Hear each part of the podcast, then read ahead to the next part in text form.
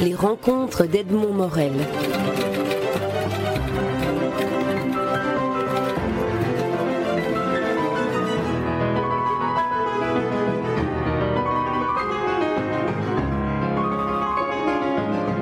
Marie-Christine Barrault, vous venez de, faire une lecture à Cateau-Cambrésis du, livre, du recueil de nouvelles de Yves Ellery, Il y a des fleurs partout pour qui veut bien les voir. Alors ce livre est né en fait de rencontres de l'auteur avec des, malades, avec des, alcooliques de, l'hôpital de Cateau-Cambrésis, qu'il a confronté à des toiles et qu'il a fait parler. Qu'apporte une lecture? Est-ce que ce n'est pas une sorte de retour aux sources de l'écriture de ces textes quand vous les lisez?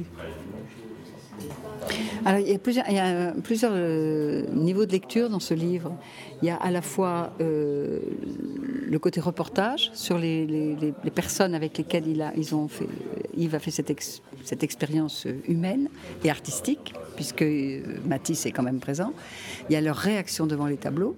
Et puis il y a ensuite la nouvelle que leur, qui a été inspirée par eux à Yves, qui est à la fois faite de leur, de leur réalité, de leur expérience, de leur vie, de leurs souvenirs, de ce qu'ils sont, mais aussi de l'imaginaire de, Yves et du côté assez poétique de l'écriture de, Yves. Donc c'est assez intéressant de voir comment justement une œuvre, une œuvre s'invente littérairement, c'est-à-dire comment une chose euh, d'expérience devient de la littérature. C'est très intéressant. Lorsque vous avez lu pour la première fois les textes qui composent ce, recueil, est-ce que vous vous souvenez de, la réaction qu'ils ont inspirée en vous en tant que, lectrice potentielle de ces textes? Je dois avouer que je les ai lus dans le désordre et que j'étais un peu perdue au départ. Je n'ai pas eu la rigueur intellectuelle de refaire le chemin dans l'ordre. Ce chemin qui a été fait ce soir pour ceux qui ont écouté la lecture. Et puis pour moi ensuite, quand je me suis mise à, rentrer dans le vif du sujet en vue de cette lecture. Mais mon premier euh, rapport avec le, avec le livre, j'étais un petit peu à droite, à gauche. Et donc je n'ai pas tout de suite compris comment ça s'était passé. Donc je suis tombée sur des morceaux qui me mais un peu euh, virtuellement comme ça. Et après, en rentrant, c'est pour ça que je pense que la, lecture aujourd'hui a été très importante pour, pour ceux qui ont acheté le livre ce soir, parce que maintenant ils vont le lire on leur a mis, on leur a mis les petits, les petits cailloux comme le petit poussé en leur disant voilà c'est dans ce sens-là qu'il faut aller et je pense que leur lecture va être assez euh, émouvante, profonde et ils vont, ils vont, ils vont non seulement lire quelque chose de littérairement euh, intéressant, mais humainement surtout, et humainement ceux qui sont dans le livre et ceux qui l'ont fait. C'est-à-dire à la fois les thérapeutes de l'hôpital, les infirmières, et, euh, euh, le côté littéraire, c'est-à-dire Yves, l'éditeur, enfin, et éventuellement même moi qui ai participé à, cette, ce passage de relais entre, entre les textes et les lecteurs. Euh, on, sait que dans la salle se trouvaient des, patients de cet hôpital et notamment certains d'entre eux qui qui réapparaissent dans, ce, dans ces nouvelles sous forme de, personnages euh, réinventés, réécrits par Yves Ellery. On sait qu'il y a aussi le personnel de l'hôpital, en tout cas en partie, qui se trouvait dans la salle lors de la lecture. Est-ce que cela a modifié et en quoi votre, manière de dire un texte? Est-ce que le public influe sur la lecture que vous faites? Je ne savais pas exactement qui était dans la salle, à part une dénommée Dominique, dont qui a inspiré, je trouve, le, texte le plus émouvant qu'on avait gardé pour la fin et que, je dois dire, m'a mené au bord des larmes, bien que je le connaissais. Mais quand même, euh, parce qu'il est incroyable ce texte. Et il résume en même temps tous les autres textes et surtout toute cette action entre l'hôpital et le musée de, de Cato Cambrésis et les œuvres de Matisse. Et euh, donc, à part elle, je savais qu'elle était dans la salle et je dois dire que pour moi, c'était extrêmement touchant parce que, encore une fois, ça raconte tellement son histoire et euh, même s'il y a le, regard de, Yves sur elle, il y a elle très très présente. Les autres, je ne sais pas qui était dans la salle. En revanche, je savais qu'il y avait euh, Claire, qu'il y avait Vincent, donc les, médecins, les thérapeutes. Et pour moi, c'était un hommage que j'essayais de leur rendre à travers cette lecture parce que je, pense que ça doit être pas, c'est pas tous les jours qu'on fait le travail qu'ils ont fait et qu'en même temps on arrive à quelque chose qui est au-delà d'eux, qui ne dépend plus d'eux. Je pense que ordinairement, des gens qui font un travail comme celui-là, ils ont des réunions ensuite à l'hôpital où avec d'autres hôpitaux, d'autres thérapeutes, en disant, ben voilà, on a fait ci, on a fait ça. Mais ça reste très dans le domaine euh, médical et, le domaine même de la transmission d'une expérience. Mais là, c'est devenu un objet, le livre, qui est maintenant indépendant de. Et ça, je pense que c'est assez euh, rare. Donc je pense qu'ils l'ont vécu sûrement euh, avec, avec cœur et avec aussi une immense émotion. Et j'espérais ne pas ne pas manquer à ce, devoir d'émotion et de vérité. Ah, vous n'avez certainement pas manqué parce que ce texte, on l'a senti dans la salle, euh, a fait vibrer toute la salle d'une émotion très différente des deux autres. Euh, Yves Ellery, lorsqu'il a présenté votre, votre lecture, comme il l'a fait pour chacune des nouvelles, disait que c'était la seule dans laquelle figuraient les intervenants médicaux et thérapeutiques et figurait aussi le mot alcool et le mot alcoolisme et le mot sevrage et tous ces mots qui entourent ce qu'on ne considère pas encore comme une maladie alors que ça est une. Oui, c'est pour ça qu'il fallait le garder pour la fin. Et c'est pour ça que, euh, oui, c'est pour ça qu'il y avait une émotion particulière sur ce texte-là. Mais je pense que le, travail d'Yves sur les autres, euh, sur les autres nouvelles est aussi un travail tout à fait extraordinaire parce que c'est un travail qui consiste à aller au-delà, au-delà du réel, au-delà de ce qui, de l'apparence.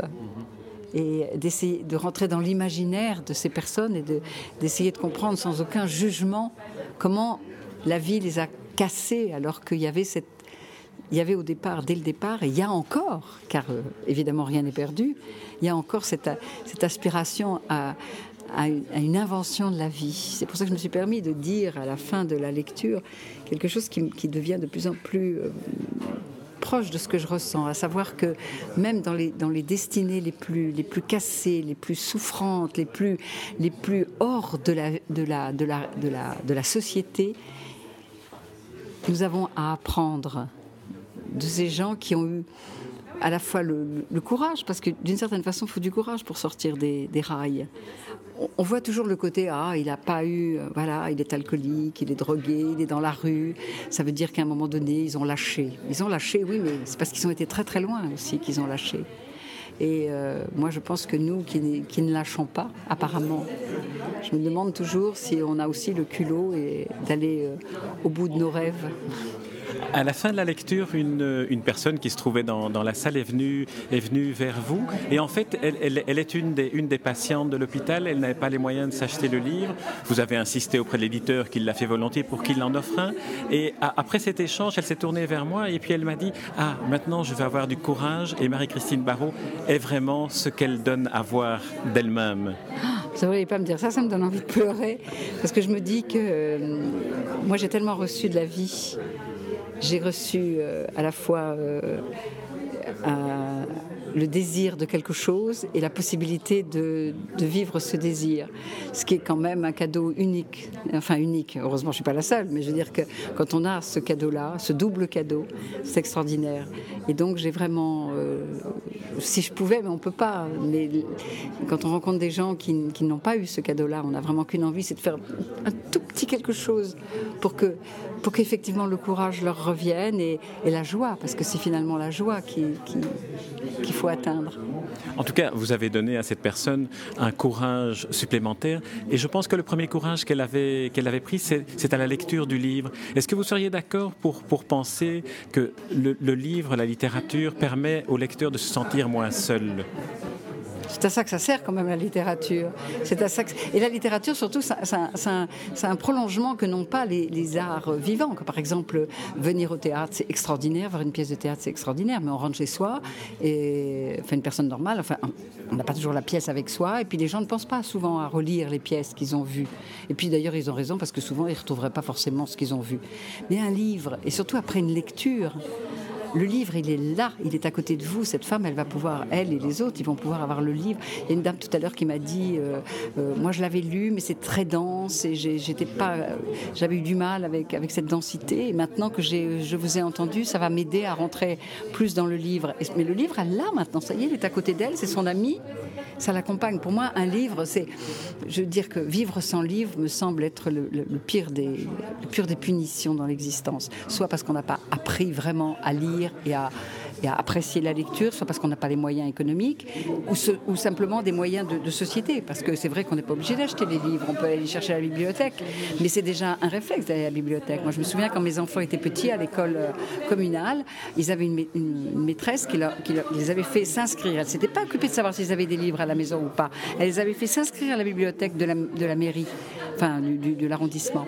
Et j'avais trouvé que c'était un geste extraordinairement riche, parce que ça veut dire qu'après, les enfants, ils n'auront plus, quand, en grandissant, ils n'auront pas peur de rentrer dans une bibliothèque et de prendre un livre, de louer un livre, enfin le, temps qu'il faut, et puis un autre, puis un autre.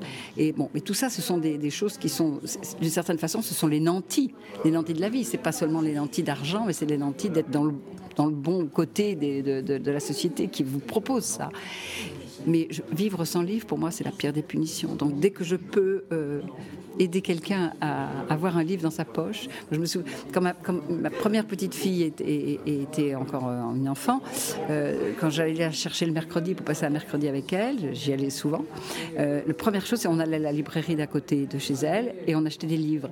Et toujours la vendeuse me disait oh, Vous l'avez gâté, votre petite fille. Je disais Mais non, pour moi, c'est pas, pas gâté. C'est comme de manger, c'est comme de boire, c'est comme de respirer de l'air. Avoir des livres, je lui donne l'envie et le goût de la lecture. Elle l'avait déjà, donc je n'ai fait que l'amplifier. Et je pense que c'est le plus beau cadeau qu'on peut faire à nos enfants. Marie-Christine Barraud, je vous remercie pour cette interview et pour la lecture que vous avez faite, qui effectivement fait de vous euh, une, magnifique ambassadrice de la lecture. Et nous sommes tous comme vos petits-enfants maintenant. c'est merveilleux. Merci Marie-Christine Barraud.